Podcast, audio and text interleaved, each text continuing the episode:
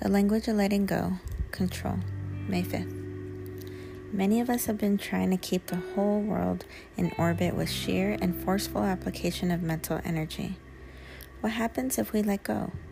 If we stop trying to keep the world orbiting and just let it whirl? It'll keep right on whirling. It'll stay right on track with no help from us.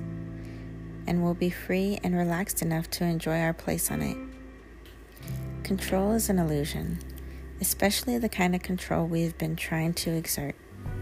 In fact, controlling gives other people, events, and diseases such as alcoholism control over us.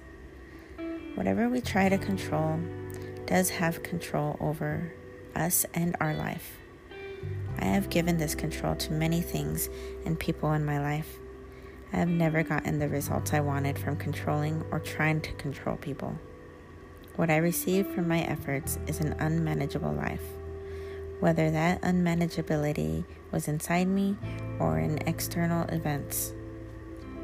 In recovery, we make a trade-off.